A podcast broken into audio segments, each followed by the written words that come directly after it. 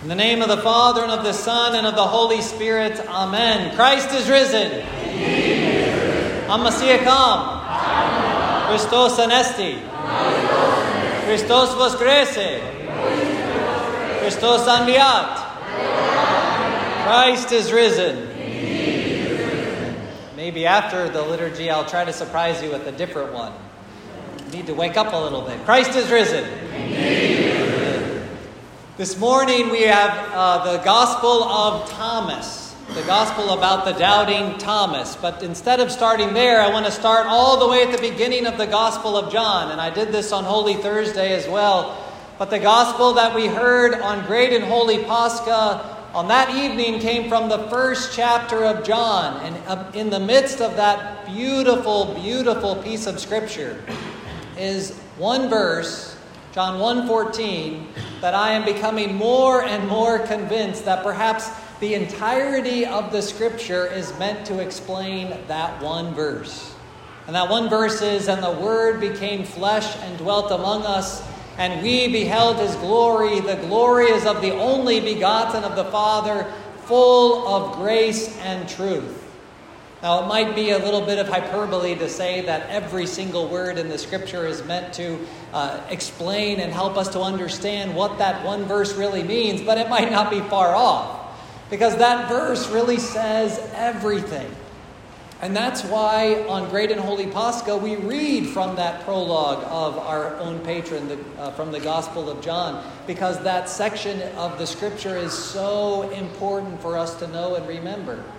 And I have a reason for bringing it up today because uh, in this situation that we have with the Apostle Thomas, who is oftentimes thrown under the bus because he's given that title of doubting, but in the midst of the prayers and the hymns and the Synaxarion that we read this morning and the hymns from last night as well, uh, we really have a lot to be thankful for Thomas for because he helps us to again understand what this verse really means. And the Word became flesh and dwelt among us, and we beheld his glory. The glory is of the only begotten of the Father, full of grace and truth.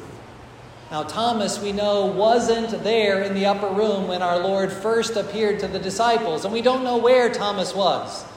Now, if you look in the previously in the Gospel of John, just before uh, Jesus raises Lazarus from the dead, you actually have uh, Jesus telling the, the disciples, "We're going to go into Jerusalem," and everybody is telling him, "Well, Jesus, if you go back into Jerusalem, they're going to kill you." But Thomas very bravely says, "Well, then let us go and die with him." And so I kind of get this impression that Thomas is not, it's not that he isn't there because he's given up or that he's afraid or anything like that. Uh, but it seems to me that perhaps Thomas wasn't there because he was the one who was out doing the reconnaissance for the group, maybe. He was there uh, trying to figure out what the latest gossip was and if it was going to be safe for those guys to leave the upper room, or maybe he was getting groceries because they had to eat. They were up there for a little while. Whatever the reason was, Thomas wasn't there. And he says to them, I'm so glad that you saw him. But you know what? I'm not going to believe until I see Jesus in the flesh. And the Word became flesh. Really, Thomas helps us a great deal because he helps us to understand what the, the scripture really means when it says, and the Word became flesh. Because sometimes we might think that Jesus is born in Bethlehem. He takes on that flesh, he takes on human nature.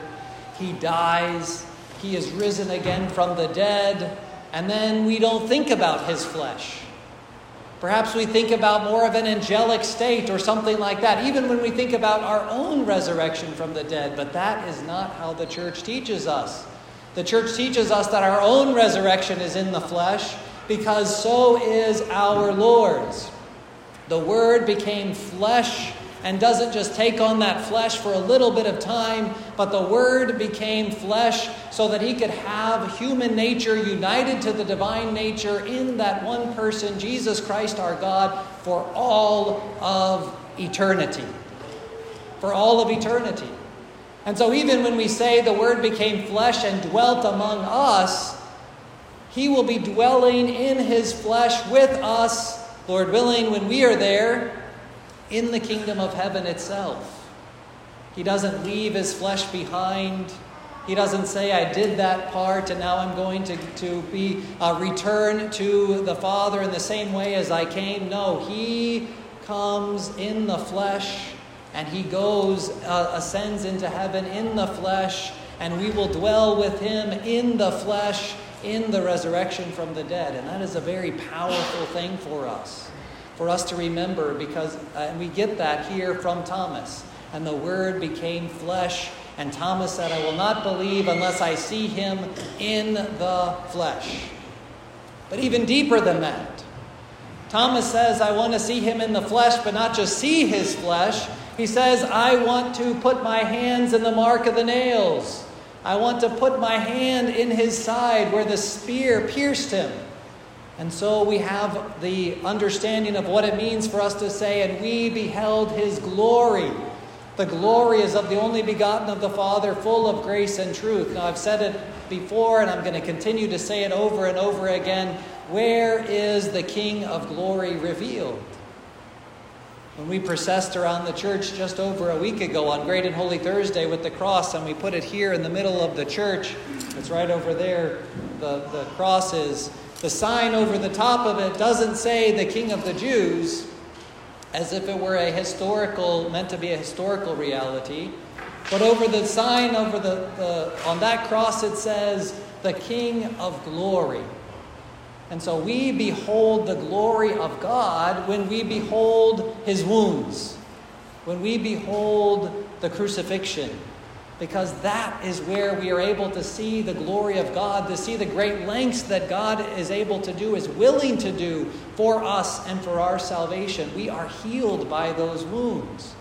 And so Thomas wants to put his hands on those wounds because he wants to be able to point out for us at least this is part of it. For us to be able to know that is the glory of God. Because it is there that the Lord shows exactly how much He loves us. And it just so happens that today we are also celebrating, besides the Apostle Thomas, the prophet Isaiah. And you all should remember Isaiah because during Great and Holy Lent, if you're following the lectionary readings, we read almost the entirety of the book of Isaiah.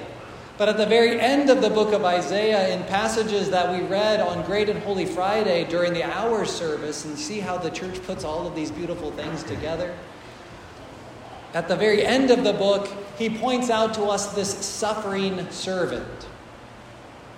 The suffering servant who we know to be Christ. And I'm just going to read for you just a little bit from the prophecy of Isaiah chapter 53. And as you read it, there will be no doubt in your mind who Isaiah is talking about, even though he is writing many, many, many years prior to the coming of our Lord in the flesh. Isaiah says, He was a man in suffering and knew how to bear sickness. His face was turned away, and he was dishonored and not esteemed. He bears our sins and suffers for us. Yet we considered him to be in pain, suffering, and ill treatment. But he was wounded because of our lawlessness and became sick because of our sins. The chastisement of our peace was upon him, and by his bruise we are healed. All we like sheep have gone astray. Man has gone astray in his way, and the Lord delivered him over for our sins. Although he was ill treated, he opened not his mouth. He was led as a sheep to the slaughter, and as a lamb is silent before his, his shearers, so he opens not his mouth. In his humiliation, his judgment was taken away, and who will declare his generation? For his life is taken from the earth, and because of the lawlessness of my people, he was led to death.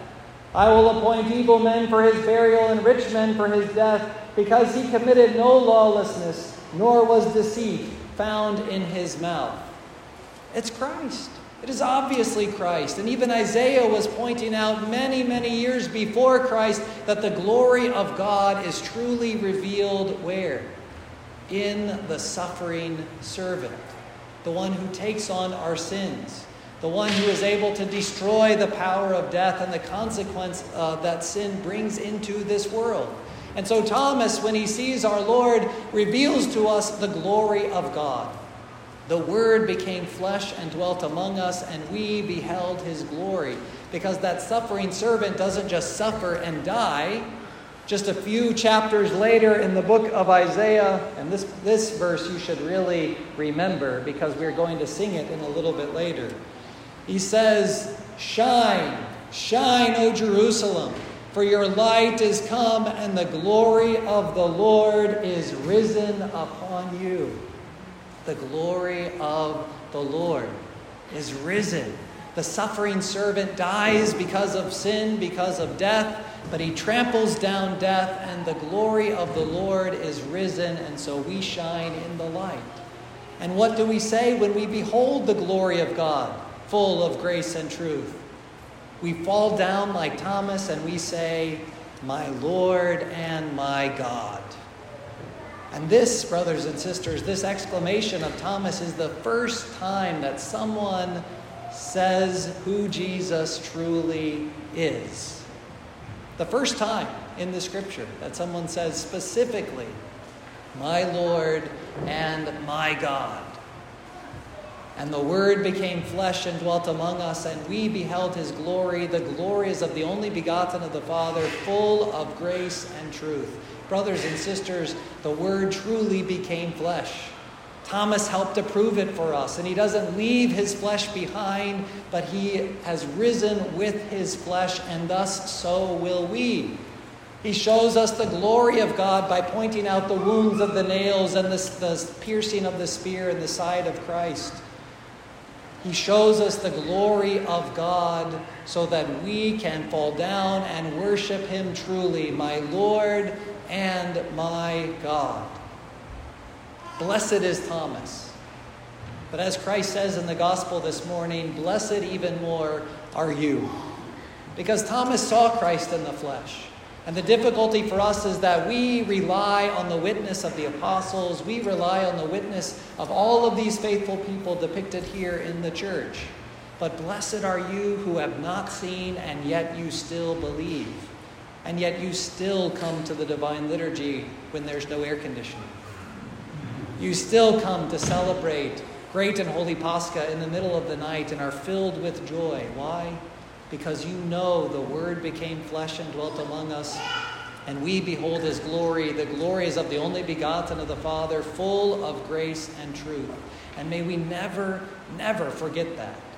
And may Thomas's example help us to see that truth. And may he pray for us so that we, like him, will be able to just simply exclaim and bow down before our Lord, who came in the flesh and revealed his glory, my Lord and my God.